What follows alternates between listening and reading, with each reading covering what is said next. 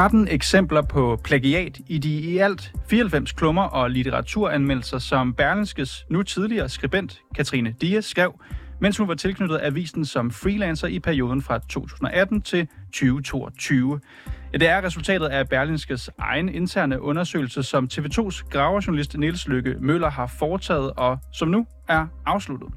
Og mere præcist er der i Katrine Dias 43 boganmeldelser fundet 11 eksempler på plagiat, og det svarer jo til 25 procent, mens der i Dias 51 klummer og kommentarer for Berlingske er to eksempler på plagiat. Så hvilket ansvar har Berlingske for sine skribenters tekster, og hvad vil avisen gøre for at undgå et lignende tilfælde i fremtiden? Ja, det spørger vi chefredaktøren om i det her afsnit af Reporterne.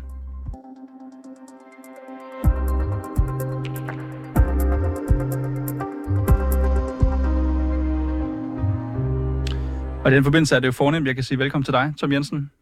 Tak skal du have. Du er netop chefredaktør for Berlingske. Du har jo gennemgået, kan vi forstå, alle eksemplerne på øh, Niels Lykke Møllers øh, plagiatfund her. Og der er 13 eksempler på plagiat i større eller mindre grad, hvor Katrine Dias citatpraksis strider mod Berlingskes egne retningslinjer. Jeg kan læse i Berlingske, at du sådan set som ledelse efter at have gennemgået det her, øh, anerkender, at der er tale om plagiat.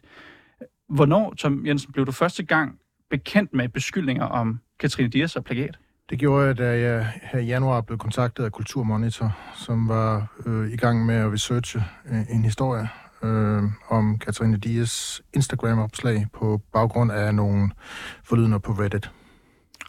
Og der har ikke været nogen mistanke tidligere? Altså ikke, ikke en, nogen, jeg har været bekendt med i hvert fald.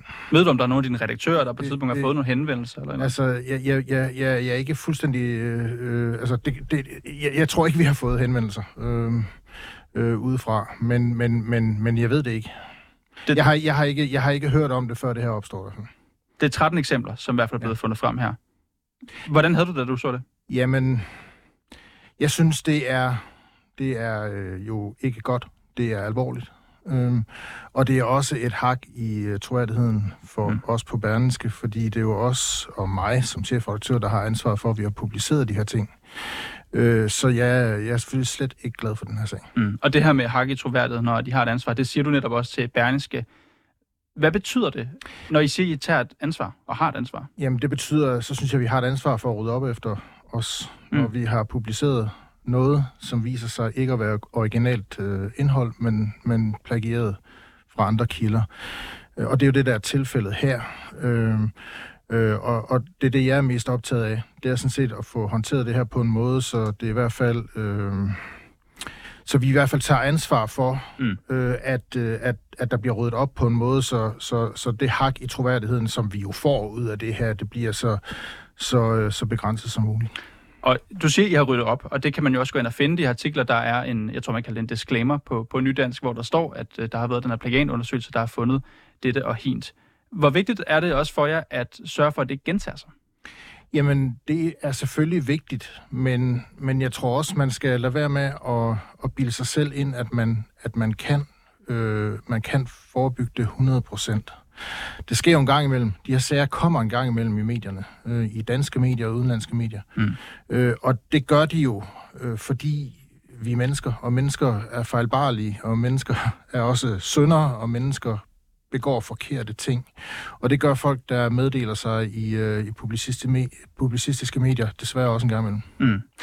Og når jeg spørger, så er det jo også, man har kunnet læse øh, også i Berlingske, du siger helt grundlæggende, så bygger meget af vores interaktion, både med fastsatte og freelancer, det er Katrine Dias i det her tilfælde, det var hun i hvert fald, det bygger på tillid. Tillid til, at sådan noget her ikke sker. Og jeg tror, når mange læser om hele den her sag her, som jo har været øh, undervejs siden januar her, øh, hvor rygterne opstod, så tænker de, nu foreligger der et resultat, en konklusion. Hvad gør Berlingske for at undgå, at det her ikke sker igen? Hvilke tiltag kommer der? Ja, vi, kom, vi kommer ikke til at tage helt sådan fuldstændig konkrete tiltag. Hvorfor øh, ikke det? Jamen, fordi jeg synes, at det er vigtigt, at vi har et sådan tillidsbaseret forhold mellem os, der udgiver øh, indholdet på Berlingske, og så de skribenter, som skriver det. Men var det en god idé at have øh, tillid til Katrine Dias? Ja, det viser sig så, at det ikke, ikke var tilfældet. Men, men forestil dig nu, at vi skulle øh, gennemføre et sådan markant kontrolregime. Øh, der findes sådan AI-værktøjer og andre ting, mm. man kan bruge til at, Universiteterne har noget lignende. ja, til at tjekke øh, alle artikler øh, for, om det måtte være plagieret det ene eller andet sted fra. Øhm, så kan det jo godt være, at man kan undgå sådan en sag her hver 10. år, men til gengæld vil man så have 10 år med sådan et frygtbaseret kontrolregime over for alle journalister på avisen. Det tror jeg, ingen vil bryde sig om, og det tror jeg faktisk ikke, journalistikken vil have godt af. Men, det- men, og det har jeg også set, I har nævnt øh, i, til jer selv og andre medier. Og det skal jeg bare forstå, hvad er det for en konsekvens, det vil have, at have et værktøj, hvor det kan artiklen sådan set bare lige blive kørt igennem. Du siger, det er frygtbaseret, men man vil jo hurtigt kunne se, at hvis der er noget, der bonger igennem, så er det givetvis et citat, der er blevet brugt andre steder, eller ej.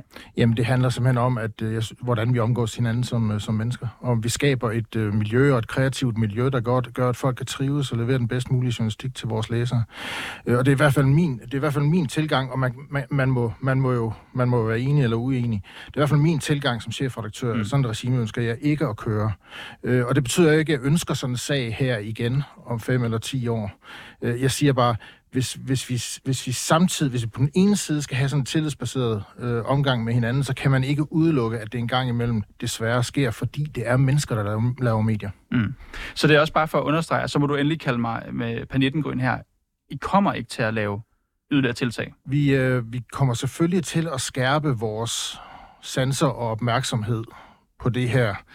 Øh, på baggrund af, hvad- at det er sket. Jamen, det er jo, det? det, det er jo, altså, er, er der nogle, er der nogle situationer, hvor man bu- måske burde burde være opmærksom på, at noget ser mærkeligt ud.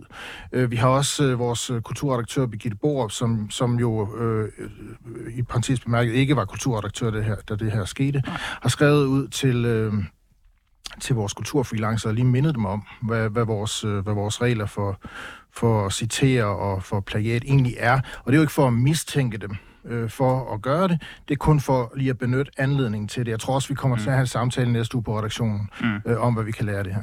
Og så tænker jeg bare, at det er jo, hun har så mindet dem om nogle retningslinjer, som allerede er nedskrevne.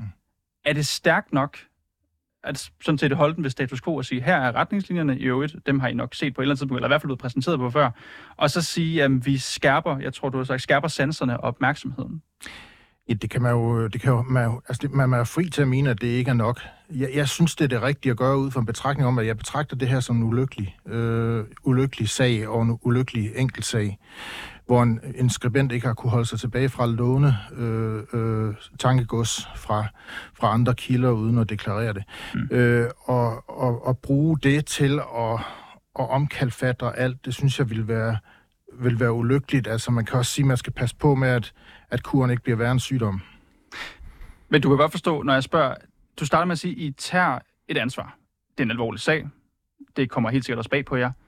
Så tager I et ansvar, når I ikke ændrer noget? Ja, jeg, det synes jeg, vi gør. Vi tager et ansvar for at rydde op efter det her. Vi, øh, vi øh, laver eksempelvis en, en disclaimer på samtlige historier. Øh, Katarine, Katarine Dias har skrevet på Berlingske. Det er jo meget normalt praktisk. Øh, ja, og hvor vi linker til undersøgelsen, så enhver kan gå ind og se den. Vi kontakter de 13 øh, skribenter, som der i større eller mindre grad er plagieret fra, øh, for at gøre dem opmærksom på, at det er sket, og så kan vi jo, hvis der er behov for det, indlede en øh, dialog med dem. Det synes jeg er at tage ansvar for at forsøge at rydde op. Det er efter til ansvar for at rydde op, men så vidt jeg kan se, så er der i hvert fald ikke nogen ting, I gør for at undgå, at det sker igen. Øh, ikke, ikke, ikke, ikke sådan kontrolagtige ting, fordi det, det, det byder mig faktisk imod. For jeg, jeg synes, vi skal have hvis, jeg synes, vi skal have tillid til hinanden i forhold Mm. til, at det ikke er den her måde, man arbejder på. Vi har et sæt etiske retningslinjer, øh, som, øh, som, som tydeliggør, at, øh, at det her gør vi ikke.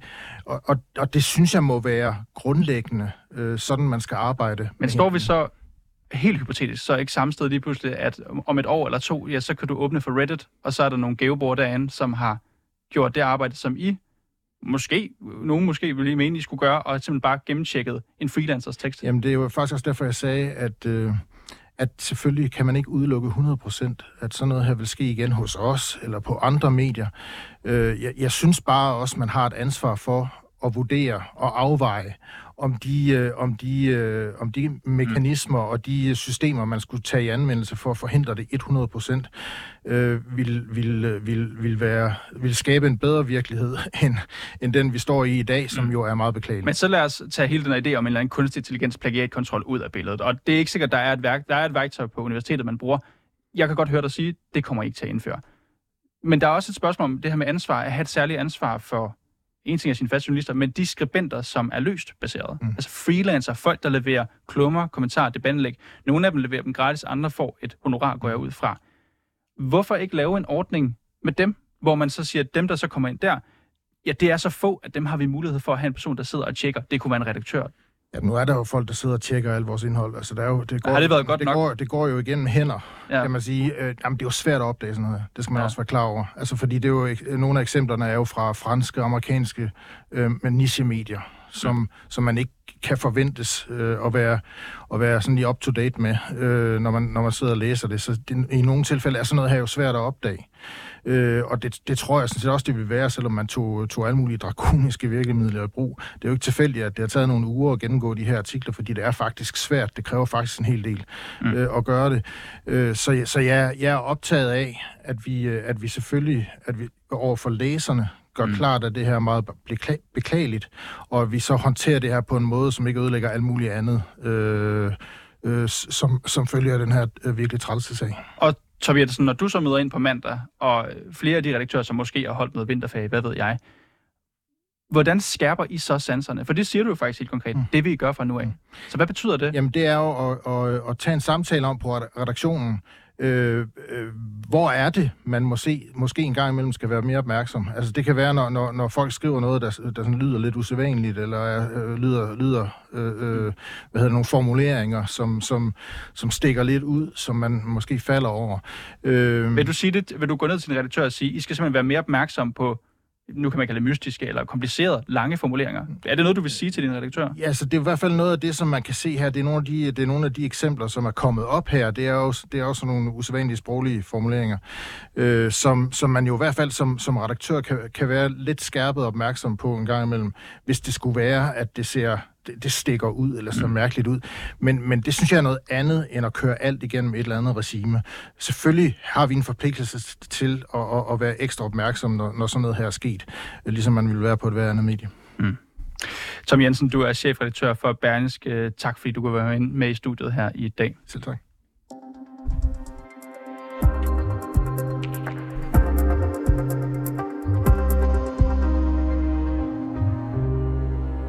Ja, det her indslag det var tilrettelagt af Jakob Pedersen. Mille Ørsted er programmets redaktør, og mit navn er Niels Frederik Rikkers. Og husk, hvis du har noget, som vi skal undersøge her på redaktionen, eller hvis du bare har ris eller ros til det, vi laver, så kan du altid skrive til os på vores mail. Det er reporterne 247.dk. Og husk, du kan lytte til reporterne mandag til fredag, sender vi fra kl. 15 til 16. Du kan høre det på din DAB-radio, du kan høre det i 24 app på 24 hjemmeside. Du kan også finde alle vores udsendelser og programmer der, hvor du normalt finder din podcast, podcast, eller på 24-7's app igen, eller på 24-7's hjemmeside.